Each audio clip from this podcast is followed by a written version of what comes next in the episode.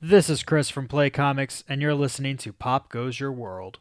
Hi, I'm Chris McBrien, a Gen Xer, and the pop culture from my generation is awesome. And I'm Yancey Eaton, a millennial, and the pop culture from my generation is dope. Episode 84 The Oscars Hall of Fame.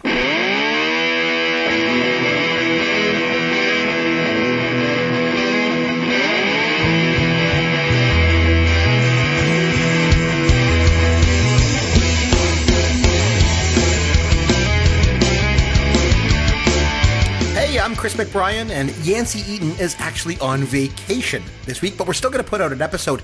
And so we reached out to our good friend, Caveman himself, Derek Myers, and of course, he agreed very graciously to come on the show and join me this week. So, Derek, how are you, my friend? I'm doing great, Chris. Thanks for having me on. Always, always a fun time. It is. It is. So, uh, what's going on in uh, pop culture and uh, in your world right now? Well, I had the pleasure of seeing the new film Bohemian Rhapsody, the Oh, nice. bio- biopic on uh, Freddie Mercury and the band Queen. Yes. And I loved it. Now, truth be told, I'm a pretty big fan of Queen to begin with. So they had my money no matter how good or how bad it was going to be. We saw it on opening night. It was great. Uh, Rami Malek, who a lot of people will probably know from the show Mr. Robot, which if you haven't seen it, season one was fantastic. I haven't seen more than that, so I can't recommend more than that. But he was great. Uh, he really embodied Freddie Mercury. He he moved like him. He danced like him. He, uh, you know, he wasn't doing his own singing. That was all really Freddie Mercury's voice. But it was a spectacle to watch. Um, obviously, the movie, what you, if you've probably heard in, in the media, has some inaccuracies. They did make some subtle changes for purposes of storytelling, uh, and it's a PG 13, and certainly some of the things in Freddie Mercury's real life were, uh, well, definitely restricted or possibly X-rated. um, but the uh, basically, it's a good excuse to go to the movies for two hours and fifteen minutes and hear all your favorite Queen songs. And if you are even sort of on the fence about, well, you know, I sort of like the band, I would still encourage you to see it. It was great. I loved it. There's no doubt in my mind it will be nominated for Best Picture. There's no doubt in my mind Rami Malek will be nominated for Best Actor. Uh, whether or not it'll win, who knows? I haven't seen a lot of the other contenders.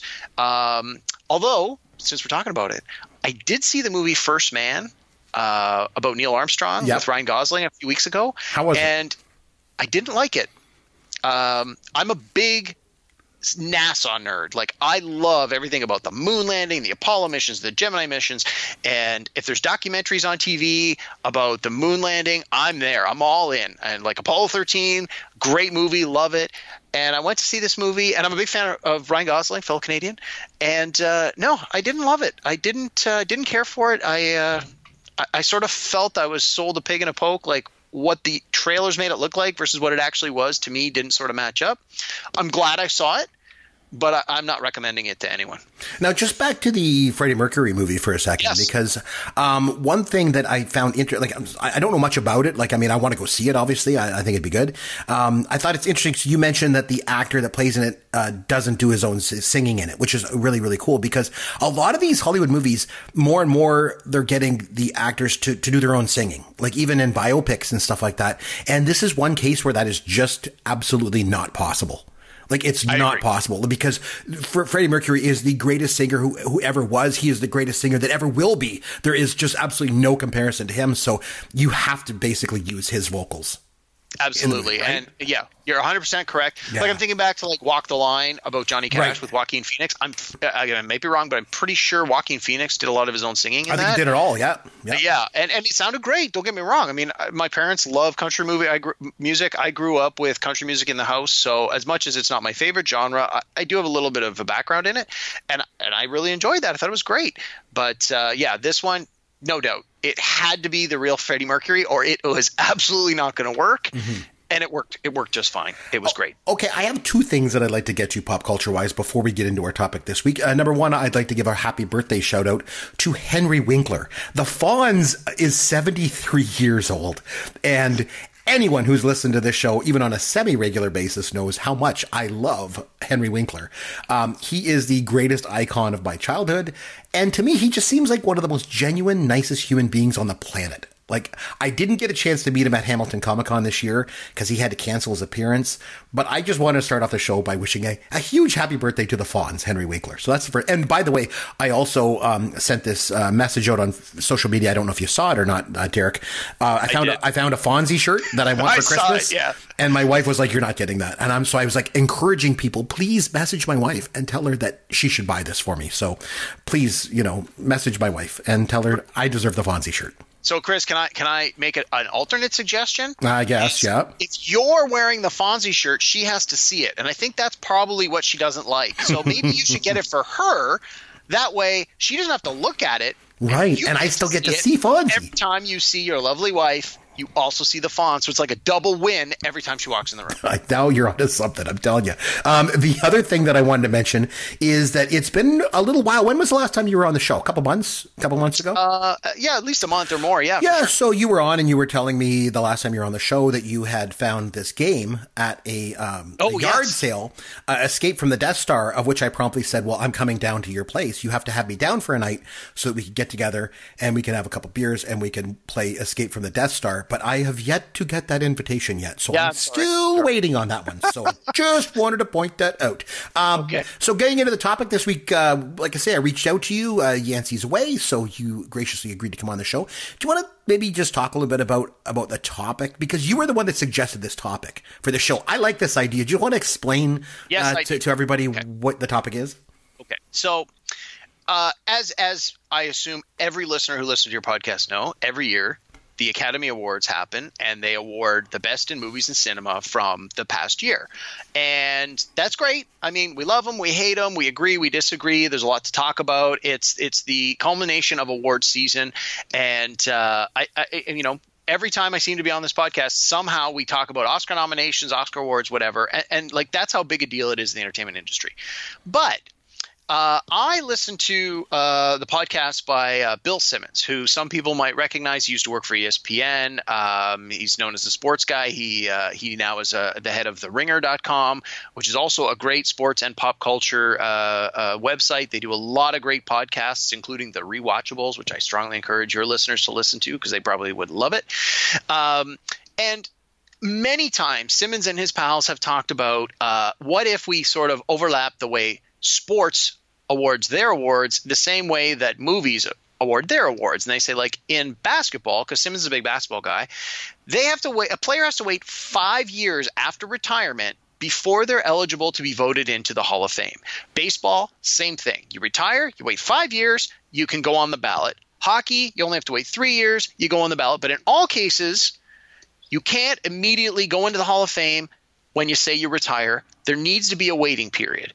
And I love this idea because it it really makes you think like three or three years or five years go by and then the name shows up and you're like then you start to think about it. You're like, well, did that guy really deserve to be in the Hall of Fame?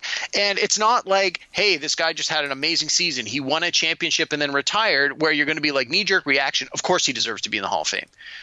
There's like a, a pause. And so Simmons has p- proposed this on many, many occasions on his website, and his guys have talked about it uh, on and off. What if movies were the same way? What if this year the Oscar awards were being awarded for movies and performances that happened five years ago instead of the stuff that just happened?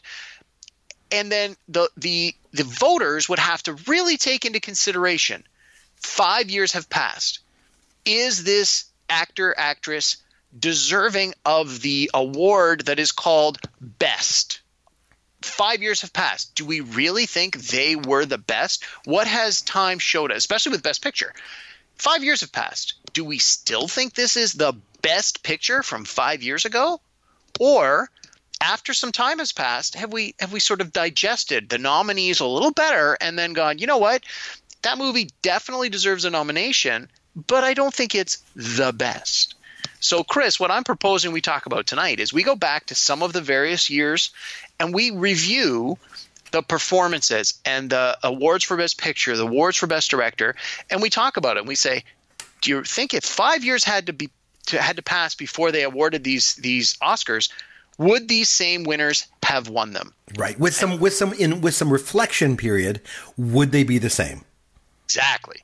And in some cases, because I've spent the last uh, you know week or so going over the list again before in preparation for the show. There's a lot of years where I think it's perfect. They've got the right person, won the award, hands down, no question, no debate. We're done. And but I think there are a lot of examples where maybe when the award was given out, it seemed like yes, this was the best picture. But as time has passed, you sort of look back and go, that one might have been good at the time. But now that some time has passed, it is not the best when you look at that list. So, with that in mind, let's pick some of these dates. Let's pick some of these years. Let's pick some of these categories. Let's look at some of what I think we can charitably call gross injustices and and see where essentially the wrong person won the award or the wrong movie was awarded based on history. Okay. What has experience and history given us where we can now look back and say, that's wrong. So, if, so in other words, if the Oscars were run like a Hall of Fame, let's look back and see how it worked. Okay, so what do you say? Let's hit it. Toga. As a millennial, how offensive is that scene? Blatant chauvinism and sexism and voyeurism and spying on girls. Otis loves us. What, what's the movie? Is it Porky's or Corky's? I can't remember. We're the only white people here. This movie is incredibly vulgar. It's raunchy. It's ribald. Well, could you also get four dates from my friends? You know that it's morally reprehensible. This is a millennial versus Gen X thing. I'm very, very, very polished, Chris. Yeah. Okay, so if we're going to be talking about Oscars, you know, like from a pers- more of a perspective, looking back, the idea of you know Sports Hall of Fame, you know, um, do you want to start us off with a couple of examples? You want to get the ball rolling and take a look back with a bit of reflection time. Would they have been different? Where do you want to start? It's up to you. The ball's in your uh, court. Sure. Let's start with the one that I think is probably the easiest and uh, the one that people would probably agree with the most, the one that seems to be the topic of discussion anytime anyone brings this up. And we're talking about the Best Picture nominees from 1994. Okay. All right. So the winner for the movie of the Best Picture in 1994 was Forrest Gump. I love Forrest Gump. I think it's a great film. It's one of those ones where it's on TV, I stop and watch it. There's a lot of great parts in that movie, start to finish. It's good. I mean, it, it has a few issues here and there, but for the most part, it's very family friendly. It appeals to everyone, a wide audience. It's got good special effects. It tells a good story for the most part. Um, and and you know, again, it won a lot of awards up and down. It was a good movie, no question. But in retrospect, you look back now, it was competing against and beat The Shawshank Redemption and Pulp Fiction for Best Picture. And I think that any movie lover will agree that one of those two movies should have beat Forrest Gump. In a three horse race, Forrest Gump comes third in that list. Now, uh, yeah, I whether, agree. I was just going to say, yeah. I, I don't think one of those pictures, I think they both beat it. Absolutely. Yeah. And the debate really is which one should have won? Should it have been Pulp Fiction? Should it have been Shawshank? And that's a debate that could go on all night. And personally, I would be happy with either of those two winning over Forrest Gump. I mean, I'm not unhappy that Forrest Gump won. At the time, it had the momentum, but I think looking back, personally, you got to give it to Pulp Fiction. Yeah, I was just going to say, like, if I've got to pick between the two, Shawshank Redemption was great. Uh, really, really love that movie a lot, but Pulp Fiction is the best film. Pulp Fiction, it, at the time, was the best American film since The Godfather. And, and it was not surpassed for, you know, another decade another 13 years exactly. But, uh, and we'll get into that later, I'm sure. But I, I agree. Pulp Fiction was the best picture of 1994. And then, sort of to piggyback on that, you look at the best director category, and as is most often the case, you know, the people who are nominated for director generally are the same people that that mm-hmm. directed mm-hmm. all the best picture nominees, and for the most part, that's what's happened here. So again, you've got the director of Forrest Gump, Robert Zemeckis, won for best director, but you have Quentin Tarantino nominated for Pulp Fiction, and again, in retrospect, no disrespect to Robert Zemeckis, he's a great movie maker. He's done some of my all-time favorite movies like you know, Back to the Future, one of my favorites. Um, but you look back on it, you've got to give this award to Quentin Tarantino for direction. Like, no question. Yeah, there's, there's, I, I really can't say there's any debate on this one. So this is one of those ones that if five years passed you would see Pulp Fiction win for Best Picture. You would see Pulp Fiction and Quentin Tarantino win for Best Director. And I think you'd be hard pressed to argue that Forrest Gump is more deserving in either of those two categories after five years have passed. I, for the most part, tend to go with Gen X stuff, and I'm going to kick off on that. Um, I'm going to mention uh, one of my favorite years, and that's 1981. Um, so in 1981, um, I think that at the time they made a mistake. And I think if they had five years to reflect on it, they would realize that they still made a mistake. And Chariots of Fire won Best Picture that year. And I would make the argument that any of the other four nominees um, were better. Any of the other ones could have beat it. Atlantic City could have beat it. On Golden Pond could have been better, and Reds could have been could have beat it. But I really do believe the best picture of that year was Raiders of the Lost Ark. Like, it was just so good. And it was just such a rip roaring, unbelievable film. The opening sequence um, was just unbelievable. The first 20 minutes, you're just like on the edge of your seat. That's going, you can't believe what's happening. And then it's just like a roller coaster ride. And uh, Spielberg did this again, this technique of having this like unbelievable opening followed by a rather, you know, kind of a down period you know, kind of a boring couple scenes to set the tone of the movie. And he came back to that in '98 with um, with uh, Saving Private Ryan. You know, that opening sequence that just puts you over the top and then kind of slows it down again and then starts to tell the story. Um, but yeah, so I would mention 1981 as one of the years that you know they just got it wrong. And I think with any introspective at all, whether it was three years or five years later going back, they would have realized Chariots of Fire was not the best picture that year. They, the Oscars is funny because the, the Academy Awards tend to get caught up sometimes in artsy kind of fare. You know, they like they like to almost be kind of snobbish, like, oh, we're we're gonna award the, the artsy movies. And really a lot of them a lot of these art artsy kind of films, they don't have a lot of staying power. Um, especially from a pop culture point of view, but even just as a film, you know, from a film perspective. And I definitely think 81 sticks out for me. So, yeah. And I, I mean, Chris, I've heard you say this on the podcast, and you and I have actually talked about this. Uh, Raiders of the Lost Ark is basically Steven Spielberg giving a master's class on how to make a movie. Absolutely. I, I, agree with that 100%. You've said it, I've said it, and uh, you know he's arguably. I don't even think there's much argument. He is the best director of our generation, and this Raiders of the Lost Ark is definitely uh, in his top five all time movies, even arguably his top three all time movies. And uh, yeah, I agree. I think absolutely it, it deserved to win. Mm-hmm. So, uh, what else do you want to tackle on this one? All right, let's uh, let's move on to some of the performance categories here. Okay, sure. Uh, so I'm gonna again, I know you tend to be more of the uh, the old school, and Yancey tends to represent more of the new school. So I'm going to try and pull more from the newer where I can, but there are obviously a few older ones that I absolutely want to talk about if you don't hit them. So uh, in this case, I'm looking at um, the 1996 Oscars is the 69th Academy Awards, and I want to talk about the Best Actor category. Now, there's a few categories this year that I, I, definitely could talk about, but let's look at the Best Actor category. So, in this year, the actor Best Actor was awarded to Geoffrey Rush yes, for, for the movie Shine. Yeah. Uh, I liked Shine. It was good. He was good in it. I mean, I had no idea who he was before I, I saw this movie, and I've seen Geoffrey Rush, Rush in a ton of things since since then, and he is a gifted actor. He's quite good. But you look back at these uh, performances by these other actors. You have Tom Cruise and Jerry Maguire, Ralph Fiennes, English Patient, Woody Harrelson, People versus Larry Flynt, and Billy Bob Thornton in Sling Blade. So you've got five actors in this that you could probably stop anyone on the street and ask them, "You ever heard of these people?" And they're going to recognize all five names. So these were five big actors. Some obviously bigger than other at the time, but with a little reflection, you start looking back at them and you're like, "Holy cow!" And I don't necessarily think Ralph Fiennes should have won for The English Patient, although it was a massive hit that year and it made a ton of money and it ended up winning the Best Picture that year. It ended up winning Best, like it swept a bunch of the awards. I don't necessarily think he was the best in that category, but I don't think Geoffrey Rush was the best either. And and and I think that Tom Cruise, Woody Harrelson, Billy Bob Thornton, I think any of those three were more deserving in that category. And if I if I had to pick one, I would actually pick Billy Bob Thornton in Sling Blade.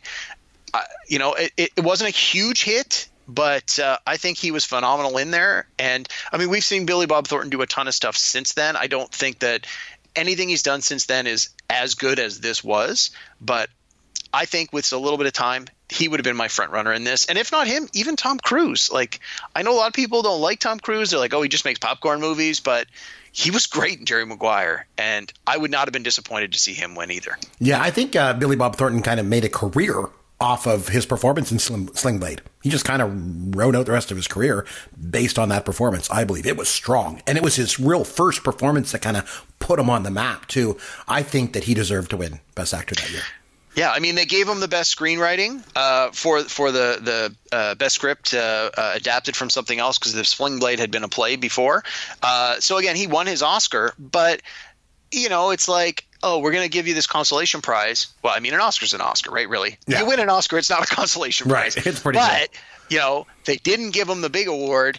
that essentially he could have won with that one. So, you know, I want to go back way back in time to like here's a big one, and I want to talk about Citizen Kane for a minute because it lost to How Green Was My Valley, and it just shows how the Oscars are all about sort of industry politics to me because a lot of Hollywood at the time did not like Citizen Kane. I think mostly because Orson Welles was an outsider who kind of came in and then he just totally schooled them on their own turf, right? Like, like this guy, cause he was from the Mercury Players and he was like a, a stage actor and he came in and just blew them away with the, probably the greatest film that's ever made.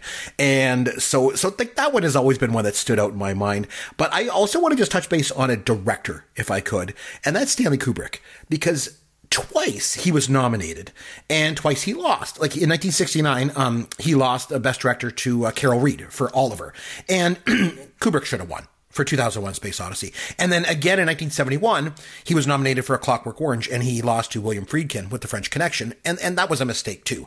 So Stanley Kubrick, if you look back, he's one of those guys that, you know, that they, they end up giving like a, you know, a lifetime achievement award, but they don't recognize his individual achievements when they're happening, especially with inferior films that they're up against. I can understand if they're up against something that's unbelievable, you know, and you just, uh, it just happens. You know what I mean? I get it.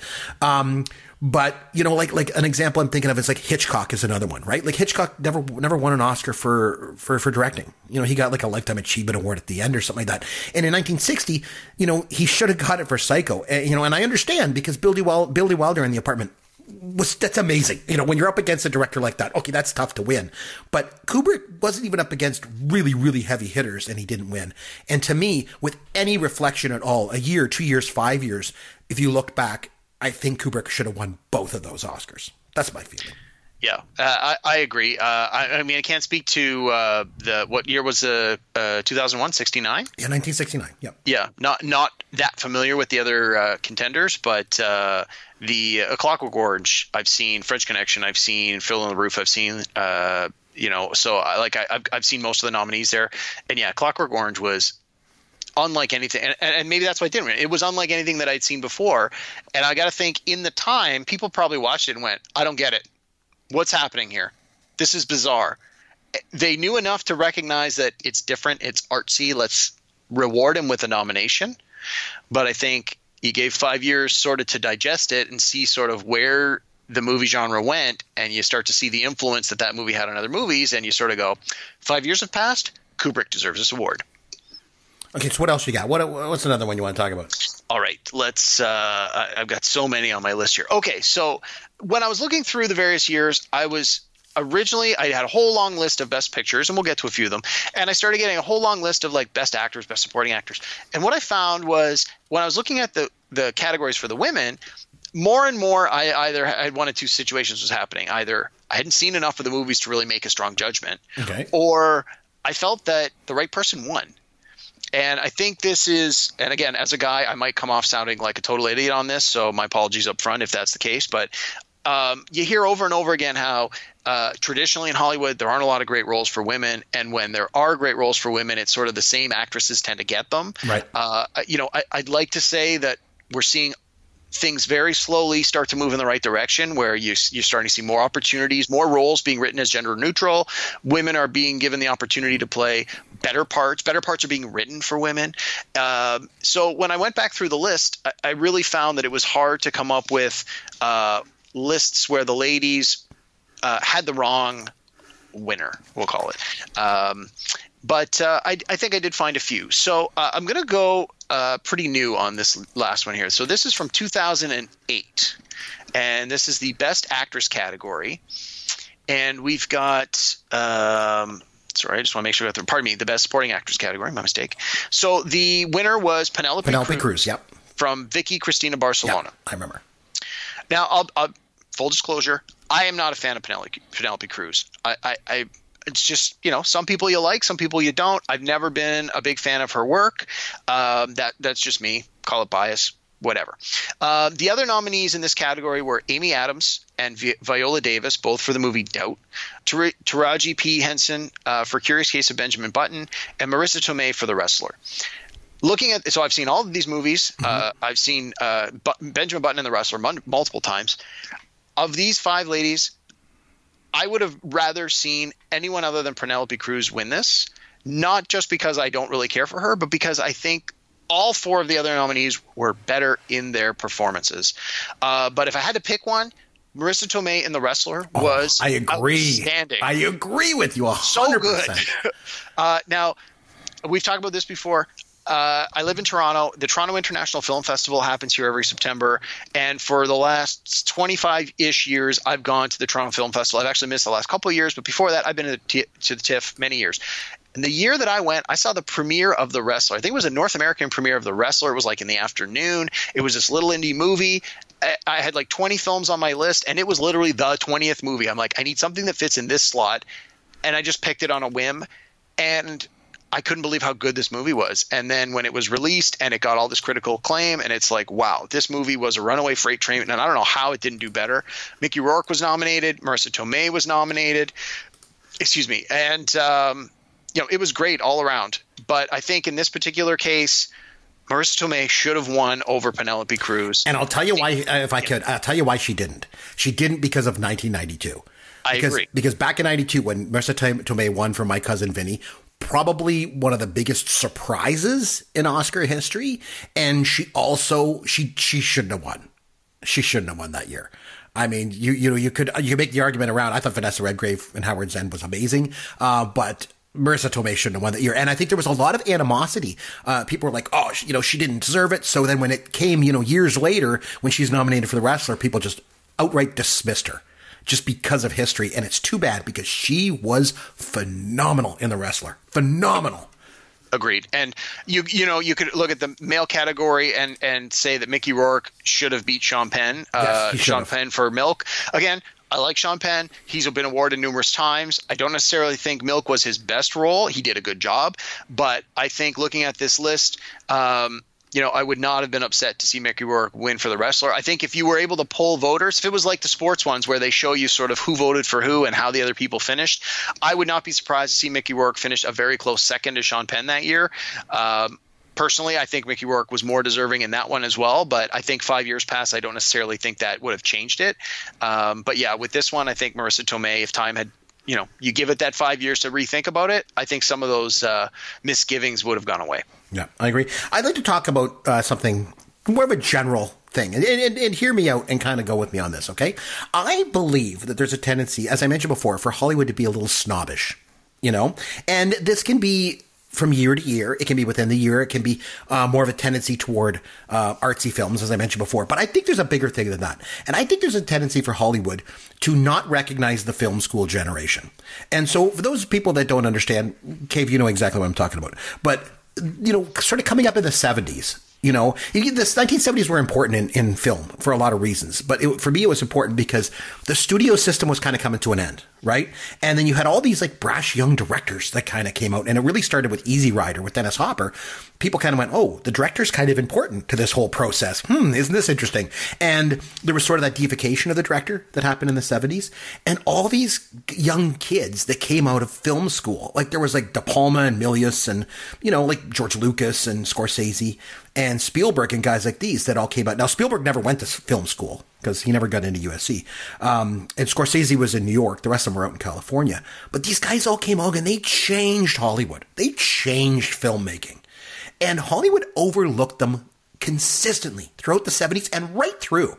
Because if you think 1976 Rocky won, for Best Picture. You're telling me that was like if, we're going to talk about five years later, if you if you had five years to go back and reflect on that, there is no way Rocky was a better movie than Taxi Driver.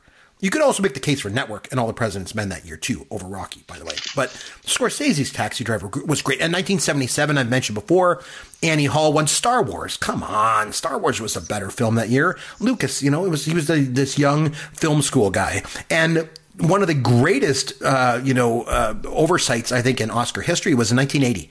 Ordinary People won. And don't get me wrong, I actually liked Ordinary People, believe it or not. I know it's kind of boring, but uh, It is very boring. but I And actually quite I like, slow. It's slow, but you know what I liked about it? I liked the fact that Robert Redford was his first time directing. He basically, I, I believe, and I don't know this for a fact. I'm just kind of pontificating here, but I, I believe that Redford must be a photographer. And this is why, because if you watch Ordinary People, every scene in it is done with the rule of thirds. it stood out to me. It just jumped off the screen when I when I watch it. It's like the whole thing is shot with the rule of thirds in mind. And and so so he's stylizing it out, which which I think is interesting, but it doesn't really add a lot to the film. And like you said, it is kind of boring.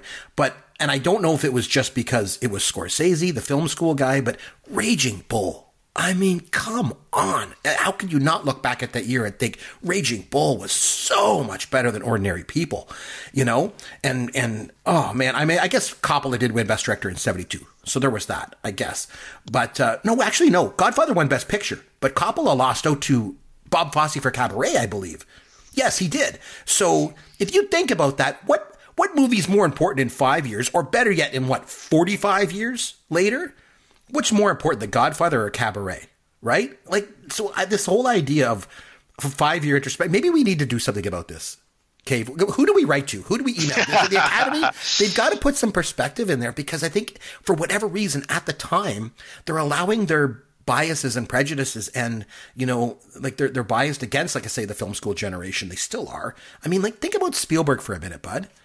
Like what what is Hollywood and, and the and the academies, you know, disdain for Spielberg.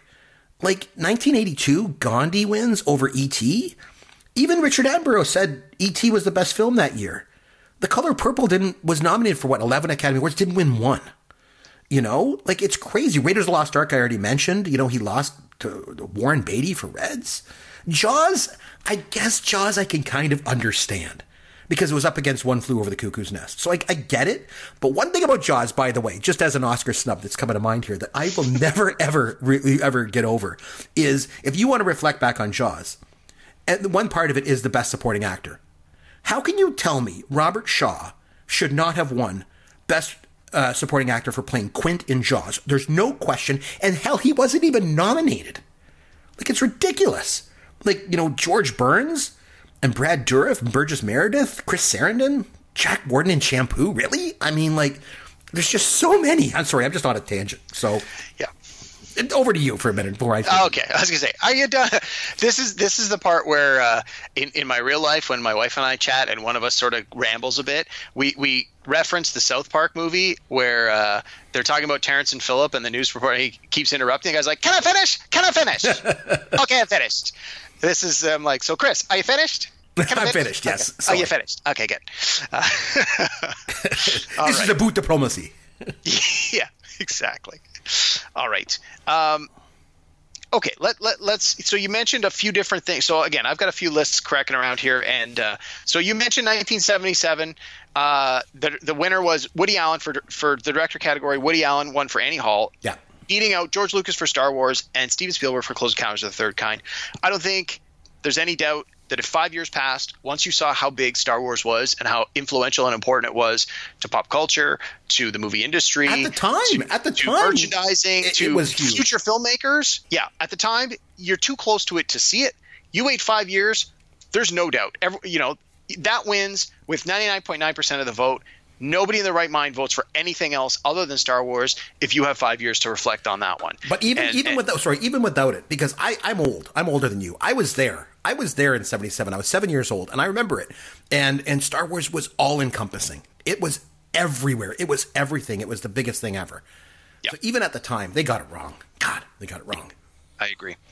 Okay, so uh, we talk about uh, waiting five years. Yes. So, what if we look back at something a little more recent? Sure. So, I want to look at uh, 2011. Okay. So, this is a little more than five years, but not much. Now, uh, a few years back, the Academy Award decided that the Best Picture category should be expanded from five to as many as possibly 10. Right. And so, it, it's maybe a little more difficult to determine whether or not you know this was the best movie or not. Uh, you know, you've got a lot more options if you're reflecting back five years later. But you look at the best pictures, and the winner was The Artist. And I would bet dollars to donuts that the vast majority of people listening to this podcast not only have not seen The Artist, but probably have no idea what that movie even is. I'll admit, I have not seen all of it. It's a black and white silent film and it yes, it, from 2011, black and white silent. A film. black and white silent film wins Best yes. Picture.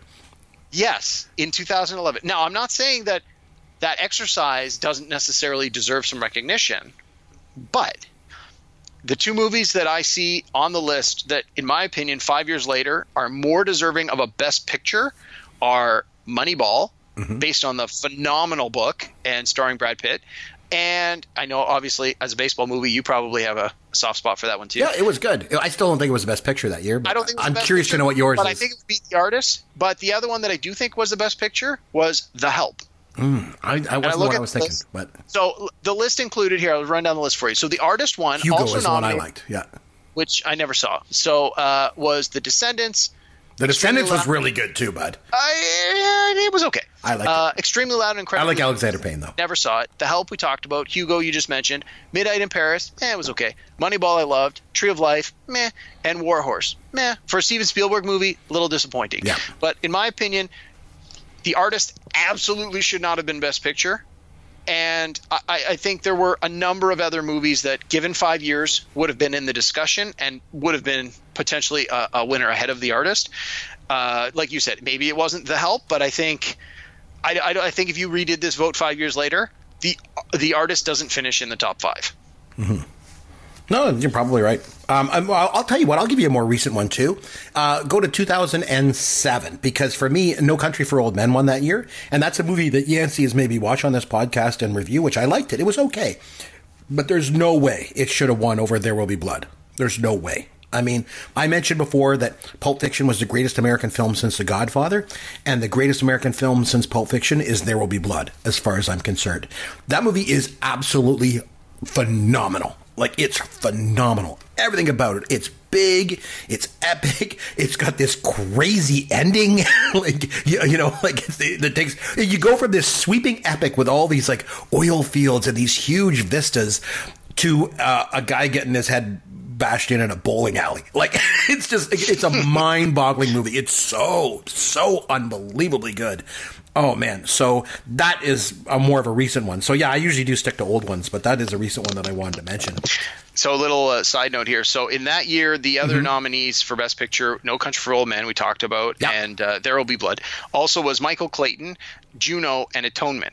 So in Toronto, uh, went to Toronto Film Festival that year, and on the same day, I saw the premieres of No Country for Old Men and Juno, Wow. both of which ended up being nominated for Best Picture. Juno was The really ne- good.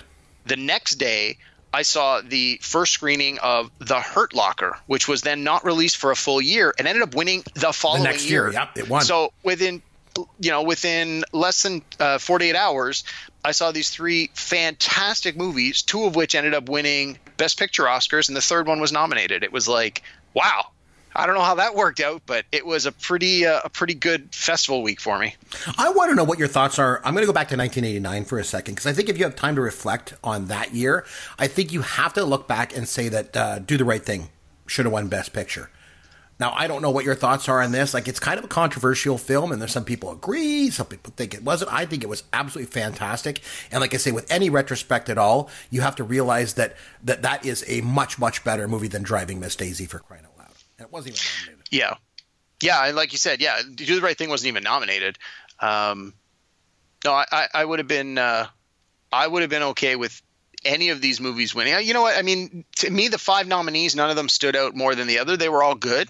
So I was fine with Driving Miss Daisy winning in that one. But to your point, I think if Do the Right Thing was in there, especially five years later, I think that gets more consideration than any of the ones in the category. And Lee's been nominated twice, right? Uh, but man, oh man, his "Do the Right Thing" was unbelievable.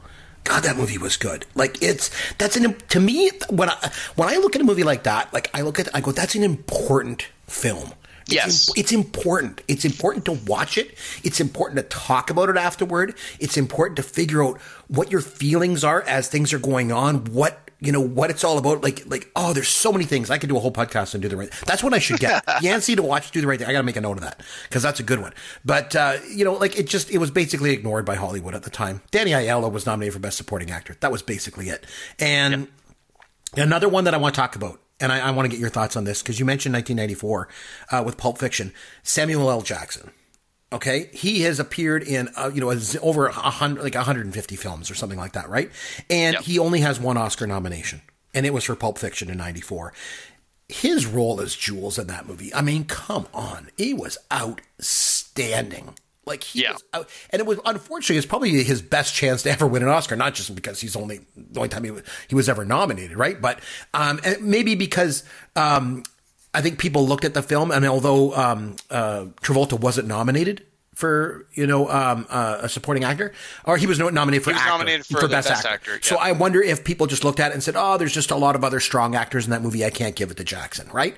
But Samuel L. Jackson was like unbelievable, like iconic, like iconic in that film. And Martin Landau for Ed Wood, they basically just gave it to him as one of those kind of like career Oscars. Yeah. you know, Body for Landau, work, his body of work, exactly, because he's Yeah. like sixty-five. Give it to him, you know. And it's just oh, so wrong. And I'm sure it won't be the last one, but I mean, how was Samuel L. Jackson only nominated once? And and, and for such a great, great film. And really, if you're looking at it, even if you were at the time kind of doing a scorecard, you're looking at who he's up against with Chaz Palminteri and Gary Sinise. Gary you're like, Sinise, uh, yeah. he's he's he's winning this. He's winning this. Like, oh man, that was a disappointing one. So I think this is a good example of one where uh, the release date probably hurt the movie. So often we see that the uh, you know the belief is Academy voters Academy voters have short memories.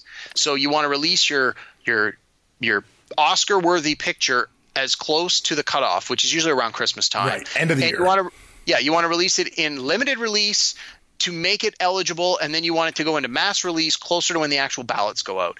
And I mean, this is just playing politics of how it works. And again, with Pulp Fiction, it was released, but it was more of like an indie movie. It didn't get a wide release in a lot of places. It took a while for the momentum to build.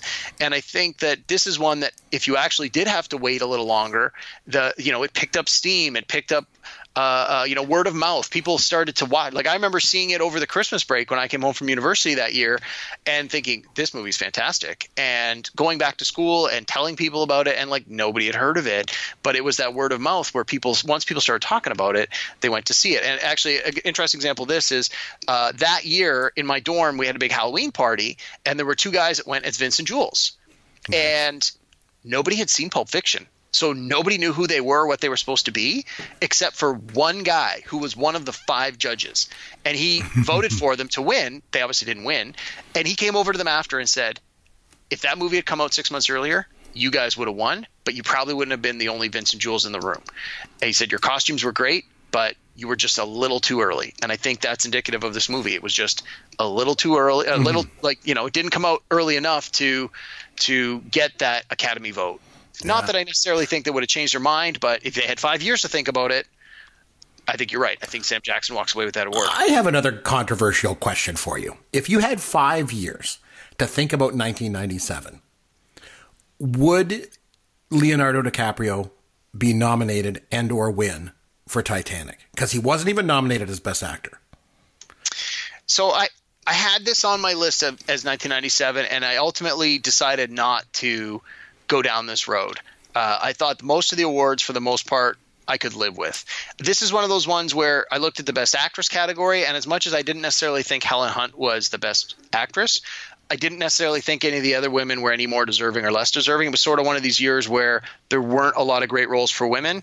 This was the best of what was out there. I was okay with that. But for best actor, Jack Nicholson won. You know, this is one of those ones where it's like, I don't know who to vote for. Oh, well, here's the name of someone I know and love. This guy's great. He's won before. Let's just check the box, Jack Nicholson. And I, I like As Good as a Cat. I've seen this movie a bunch of times. I think he was good in it. Yep, he was But good. I, I mean, I have a soft spot for Goodwill Hunting. I like Matt Damon, as you Well, guys talked about. because the of course. podcast. Matt Damon. Matt He's- Damon. Matt Damon. but uh, I don't necessarily think he should have won. I would I would absolutely not have been disappointed. Robert Duvall was great in The Apostle, but that was a movie that didn't have a big release and like nobody saw. Peter Fonda. Peter Fonda, Ulee's Gold again, limited release. Not a lot of people saw That that was another lifetime achievement kind of thing. Yeah, and Dustin Hoffman, Wag the Dog. Again, Wag the Dog was a great movie. It's more relevant now than it ever was, but Sure, yep. didn't do well in the theaters. And again, Hoffman's done great performances. And when That- you've got and that wasn't you one know, of his but best. you've got a body of work Yep. like he had up until this point, you're like, we're going to nominate him, but he wasn't as good in this as he's been in other stuff. So I, I don't know. I mean, I'm okay with Nicholson getting it. I wouldn't necessarily have been dis- disappointed if any of these other actors got it. Can we? eh, sorry. Yep. Your, but your question was about Leonardo DiCaprio. Yeah. Uh, should he have gotten a nomination? I I don't know. I don't think so. Um, he's one. He's another one of those guys that falls in the Penelope Cruz category. I like him, but I don't love him, and he's good, but I don't necessarily think he's great. And when he won for what was when he won for The Revenant a couple of years back, Yeah. that to me was a gift award. It's like It was. here he's got a body of work. He's never won. He's been nominated for a bunch of stuff. We're gonna give it to him.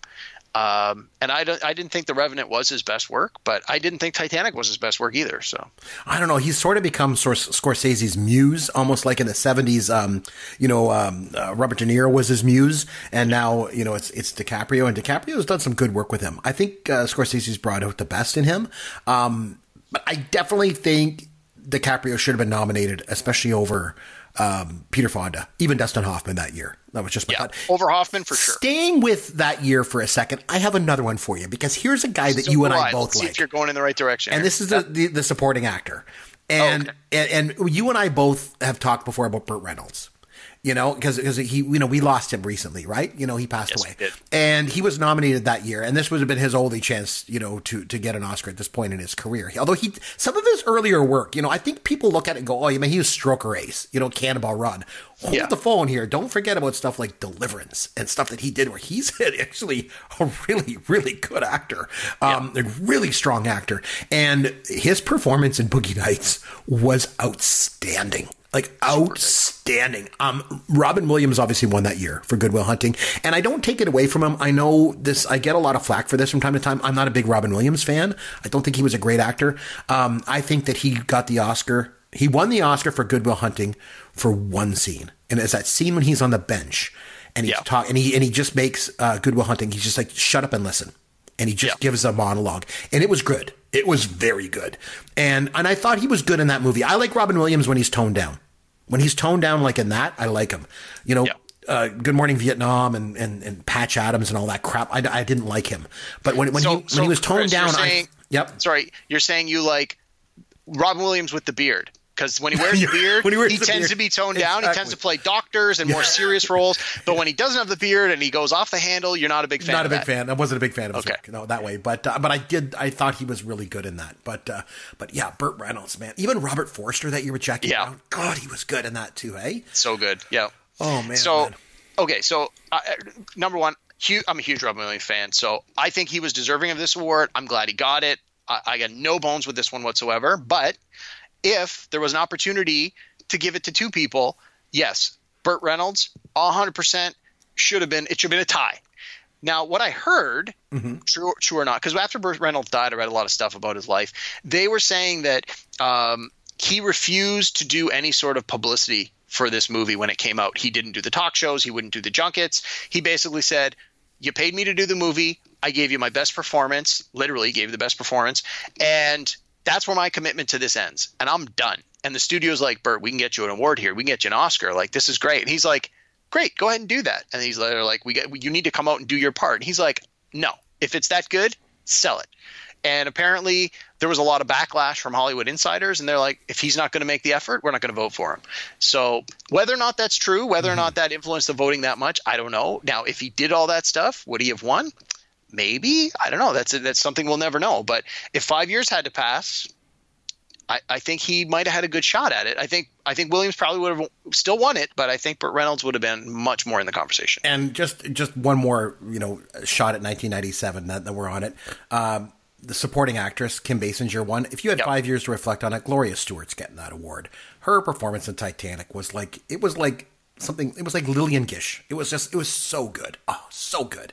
And I think if you could reflect on that properly, I don't think Kim Basinger should have won that award either. But um, what's So, what's a, what's another I- year wait. category you want to talk? So about? I'm going to both agree and disagree on Okay, what you just yeah, said. please. I agree. Kim Basinger should not have won this award, Mm-hmm. but I don't think Gloria Stuart would have been the front runner. I think it would have been Julianne Moore or Joan Cusack. Probably Julianne Moore. Again, I've mentioned on the previous podcast, I love Boogie Nights. I think Julianne Moore did an, a phenomenal job in this movie. I think if it came down to it five years later, she's going to be your front runner. And we've seen her being nominated for a number of things since then. We know she's a great actress. She's Yeah. proven it. And I think that I felt I felt like she was not. I, I thought she was good in that. I thought Julianne Moore was good in that, and she's a phenomenal actress. I felt more like she was nominated for that just because she did nudity in it. I did. I, I hate to. I hate to simplify it like that. That's, that was my feeling when I watched the film. wow. I know it's not hard to believe. Like she's a very talented actress, but I just I didn't think that she was the best actress that year. I don't know. My, my thought. Okay, let me do one more here because I know we're starting to run a little long on this. Sure, so- and then we'll, then we'll have some fun. Then we'll have some fun. Yes, yes, we will. Okay, I'm going to go back to uh, 2011. We talked about the uh, Best Picture nominee, about the artist. Yes, This I'm going to talk about the uh, the ladies this time around, the Best Actress category. great. So you have uh, some pretty big names nominated here. The the award went to Meryl Streep for The Iron Lady, which Yep. was the uh, where she played Margaret Thatcher. Uh, I I do not think that this was her best work by any stretch of the imagination. She was good. Like I mean, she always is good. Don't get me wrong, but it's a difference between a B performance and an A performance. This was not an A performance for her. Um, I think uh, you look back at it here, and you've got um, Viola Davis in The Help, which I've already said I think was probably more deserving of a Best Picture, and possibly a dark horse contender here. I think uh, Rooney Mara, who was the girl with the dragon tattoo, was fantastic in that movie. She as was well. good in that. Yeah. And I think either of those two, uh, five years later, you look back, you give it to one of those two over Meryl Streep. And I mean, Michelle Williams was also nominated, and she's great too. But I think in this company, um, you know, I, I just don't see Meryl Streep winning it five Will, years later. Williams' movie that year was My Week with Marilyn, and it was just too small of a film. I Yeah. just I think it was just too small of a film, and and and her performance wasn't enough to, to transcend that movie into anything. I think it was Viola Davis for the help. She was really Yeah. good in that. And- but Rooney Mara was good too. I agree Yeah. with you. Yeah, and this is one of those ones where it's like time will tell, and it's like look at Viola Davis now. Like her career has just skyrocketed. She's you know definitely one of the it women in Hollywood, and I think five years later, this this would have been a very different race.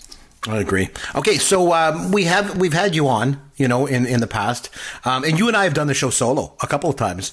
Um, so it's time now to have a little bit of a different version of of our fun, and and we call it Fun with caveman. Okay, so what we're gonna do because you're the guest. I'm going to let you have a chance to have some fun with me, and then I'm going to have some fun with you. I got something lined up for you. So you, I'll let you go first because you're the guest. Okay. So what, what have you So- got for me? How are we going to have some fun? All right. Well, so we're talking about uh, the Oscars, so Yes. it's it's in that vein. Okay. And uh, as you may or may not know about me, uh, I'm a big gambler. I go to Las Vegas at least once a year. I've been going to Vegas for 25 years. You and I have been to Casino Rama together when we went to see ZZ Indeed, Top. we have. Yeah, Indeed, we have. Yeah. I, I, you know, I need to have my uh, my gambling bone tickled from time to time. Mm-hmm. So, um, one of the things that I like to gamble on when I like I watch a lot of hockey is I do the over and under.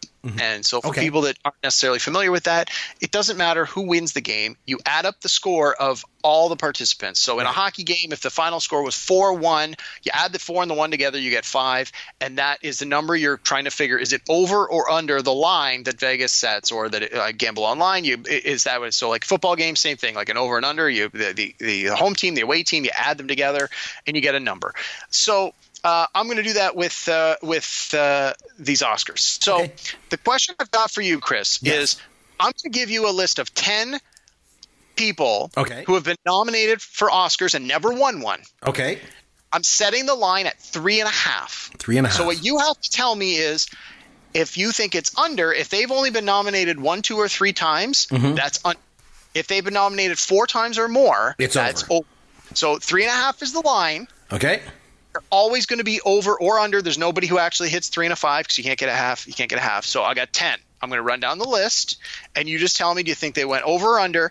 Basically, I'm asking you how many times do you think they've been nominated. If you know, great. If you don't, just guess over Okay. and under. I'm looking for the exact number. I mean, if you know The it, and over wanna- and again the over and under is three and a half. three and a half. Three and a half. So, okay. Gotcha. to- just repeat, none of these ten have ever won an Oscar. Gotcha. Okay, these are all people who have had numerous nominations, never won. You got to tell me over and under three and a half. Okay. Okay, you ready? Go. Okay. Ed Harris. Ed Harris would be over. You're correct. Ed Harris was over. He's been nominated four times. All right. Amy Adams. Over. Also correct. She's been nominated five times. Oh. Okay. Bradley Cooper. Ooh, I'll go Now, under. this does, this does not include A Star is Born, which, if we had this conversation a couple months from now, he's probably getting nominated up and down. Right. This is based on his body of work as of right now. And as of right now, A Star is Born has not received any nominations because the nominations haven't come out yet. right. So So I will say under for Bradley Cooper. that would be wrong. He has had four nominations, four. but Oh. in all fairness, he's only had three acting nominations. Hmm. He's received a, a, uh, a nomination as a producer on a This film. this is a fargin trick question. Yes, it was. That's a, that's a Gen X Johnny Dangerously quote, by the way. All right. Glenn Close. Uh, she is definitely over. That was six times she's been nominated. Sigourney Weaver. I will say under. Correct. Three times she's been nominated, never won. Yes. Tom Cruise. Mm, I will go under as well, just under. Correct. Just Three under times? Three times? Yep. All right. All right. Going to move to a couple directors. Okay. Okay. Oh, no, wait. I got one more performer on my list. Sure. Will Smith. Fresh Uh-huh. Prince of Bel Air. Ooh, I will go. I'll, I'll go under. You're right. He's only been nominated twice. And then Which, in a couple of cases, I think is criminal. I think there's a few cases he's been overlooked for fantastic performances, and I'm sure one day he'll win, but so far, just two times. Okay. I got three more names on the list. They're all directors. Ready? yes. Over Ridley under is three and a half. Three and a half is the number. Gotcha. Ridley Scott. Uh, I will go under. No. Trick question.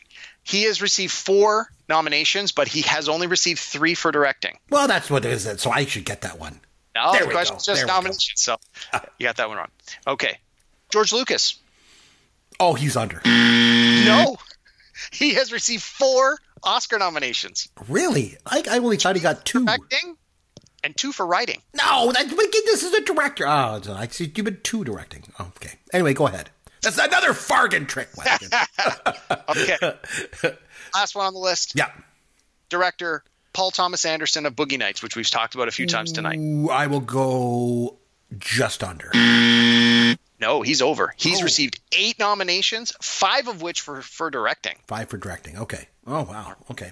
All right. Well, not My you got seven right, Seven, and the ones not you got wrong were sort of trick questions. Yeah, so- they were all trick questions. They were all Fargin trick questions anyway, Yep. so it doesn't matter. Um, okay, so I'm going to play a game with you. Super easy 50 50. Okay? Oh. I'm going to mention a performer. This is, and, and then there's no trick questions in this. There's no like that you got nominated for writing or some stupid thing like that. I want all I'm going to do is I'll mention um, an actor or an actress. All right. And what I want you to do is you just tell me have they ever won an Academy Award for acting? Yes or no? Super easy. Right? Well, if any of them are on my list, I, I got a little head start on you. But okay, go Yeah, ahead. Yeah, that's what I mean. Half of them you gave it to me. Okay. Robert Downey Jr. Sorry, is this is if he's been nominated or if he's won? No, one. Has he No. won? No, he has not won. Been nominated twice, but he has not won. Uh, how about Angelina Jolie? Yes. Yes, Girl interrupted. She won the Oscar. she did. All right, how about uh, let's go with Johnny Depp. Has Johnny Depp ever won an Oscar? Uh, no, no, I'm going to say no. no, he has not. Nominated three times, but never won. All right, let's go with Richard Dreyfuss. Did Richard Dreyfuss ever win an Oscar? Uh, wow. I, I want to say yes, but I don't know for sure. I'm going to say yes. Yes, he did. It is. What did he win for? In 1977's The Goodbye Girl. Oh, Also nominated in 95 for Mr. Holland's Opus, but he won for The Goodbye Girl. Uh, Catherine Zeta Jones. Catherine G- Zeta Jones ever win an Oscar? yeah, for Chicago. Yes, she did. Uh, what about Edward Norton? Did Edward Norton Oh. ever win an Oscar? I, I, I'm confident. I'm not 100. percent I'm fairly confident he has not, but he has been nominated for some awards that I think he should have won. So I'm going to say no. No, he was not. He was nominated three times, but he did not win.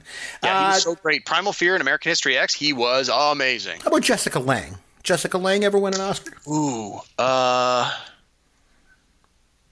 Oh man. Yes. Yes, she did. She won two actually for Tootsie, Wow. Tootsie in '82 and uh, Blue Sky in '94. Uh, Mira Sorvino. Did Mira Sorvino ever win an Oscar? Uh, Yes. Mighty Aphrodite. How about uh, here's an easy one. How about Harrison Ford? Harrison Ford ever win an Oscar? I know he was nominated for Witness, and I think that was his only nomination. I'm going to say no. Yeah, that was his only nomination, and he did not win. How about Joaquin Phoenix? Joaquin Phoenix ever win an Oscar? He'd been nominated a bunch of times. Uh, did he win for Walk the Line? I think he did. I'm going to say yes. He did not win for Walk the Line. No, he did not win. How about Mary Steenburgen? You know Mary Steenburgen. Did yeah, she ever win an Oscar? in uh, Back to Future Three. Yes, yes. Did she win an Oscar? you know what? I, I have no idea. I'm going to say yes. Yeah, she did in 1980 for Melvin and Howard. How about Never Goldie heard of it. Hawn? You know Goldie Hawn. Did she ever win an Oscar? Oh, uh, uh, I know she was nominated because I remember when Almost Famous came out and her daughter got nominated. They're like, "Oh, mother daughter nominations." I, for the life of me, can't remember if she ever won. Uh, did she win for Private Benjamin? I'm going to say no. She did. She won in 1969 for Cactus Flower. Wow. Um, how about uh, Christopher Walken? We all love Christopher Walken. Did he ever win an Academy Award, though? He sure did. He won for The Deer Hunter. He sure did. How about Sean Connery? Did Sean Connery ever win an Oscar? Uh, oh, he did. He won for The Untouchables. yes, he did. And last but not least, Whoopi Goldberg. Did Whoopi Goldberg ever win an Oscar? She did indeed. She was one of the ones on my list that I don't think should have won, but yes, she won for Ghost. Yeah, she did for 1990 in Ghost. And I'll, I'll, I'll throw one last one in. How Sure. About, how about Cloris Leachman? You remember Cloris Leachman? Phyllis? Oh. Remember Phyllis? Did Phyllis ever win an Oscar? Ooh. Probably. Sure. Let's say yes. Yes, she did in 1971 for the Last Picture Show. So she certainly, certainly did. So That was just, I was playing the odds on that one. I figured Yeah, she, has such a- 50-50. she has such a big body of work. I'm thinking she's probably got one in there So, so congratulations. You did very well. Now, I'd also like to point out one of the reasons you did so well, because it was 50-50 and there were no Fargin trick questions. but uh, other than that, really well. Good, well played, my friend. Very Yeah. good. Um, so uh, listen, hey, what, what, before we wrap things up, you got anything on the go? You got anything you want to plug? What's going on in your life? I as a matter of fact. Uh, so, uh, as I may have mentioned on a previous episode, I am a super nerd. Uh, not just movies, but no, no. sci-fi, no. comic books, role-playing games, board games. So You're not a nerd. big Women guy- love you. Oh, well, yeah, they do, but they're all nerdy women. So, Mm-hmm. I am a huge, huge nerd when it comes to uh, gaming, and I play a lot of Dungeons and Dragons. And no, I did not have a girlfriend in high school, and yeah, that was probably a big part of why. Yeah, shocking. I know. The D and D guys, they were usually Yes. just, you know, Uh, fighting them off, like you know. Oh yeah, no, it's a different world today. But back in the '80s, when I was in high school, uh, so yeah, much. no, not so much. No, not so much. I'm sure there were other factors, but that didn't help. so, um, I, You're to a caveman. Just club them over the head and drag them Yeah. home. Oh my my my. kidding. So to this day, I do play a lot of Dungeons and Dragons, and I love it, and I have a lot of fun with it. And uh, one of the things that I've had an opportunity to do over the years is write some materials for the Dungeons and Dragons game. And I have recently written uh, an adventure that uh, is Christmas themed and is now available for sale.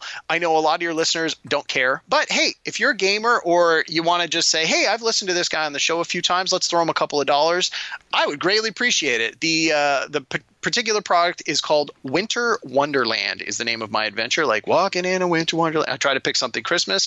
Uh, the website you want to go to is DM's Guild. That's the letter D, the letter M, the letter S, and then the word guild, G U I L D dot com, DM's Guild dot com. And if you go into the search engine, you just type Winter Wonderland, it'll show up. Uh, probably if you type my name, Derek Myers, it'll show up as well. Uh, it's I think it's four bucks US, five bucks Canadian. If anyone's interested, uh, by all means, check it out. And uh, basically, uh, if you are a gamer in any way and you're curious, someone has stolen the presents from Santa's workshop, and you have to find them before he rides away in his magic sleigh. And Very cool. that's the, the high level uh, premise of the adventure. And uh, we did a lot of play testing, and it's been very well received. Uh, you know, toot my horn a little bit. So I, I would uh, highly uh, recommend it to anyone who's a gamer. And hey, uh, if you're curious, you got four bucks. DMsGuild.com, Winter Wonderland. I would certainly appreciate the pickup. Dude, I don't know how you didn't get more girls in high school uh, with stuff like that. I didn't get any girls in high school, so or guys for that matter. I got no. nothing. there was Me and nothing the going on. Nerds playing in the basement. It's all good. Well, I'll tell you what. Hopefully next week Yancey will be back. So you know he's on vacation, like I said. Um, in the meantime, if you want to reach out to us on Twitter, you can reach Derek on Twitter at Amaron underscore DM. You can find Yancey at Yancey Eaton, or you'll find me at C McBrien. Um, or you can always go to popgoesyourworld.com. All of our contact information is on there. If you enjoy the show and what we're doing around here, take a minute, go on to iTunes and leave a review for the show. We'd really, really appreciate that. I tell you what. Until next time, on behalf of Yancey Eaton. And on behalf of Derek Myers, this is Chris McBrien saying thanks for listening to Pop Goes Your World, the pop culture podcast for the generations. Thank you for listening to the Pop Goes Your World podcast. continue the conversation on Twitter at C. McBrien or at Yancey Eaton. Please consider leaving a review for the podcast on iTunes or wherever you download and listen to the show.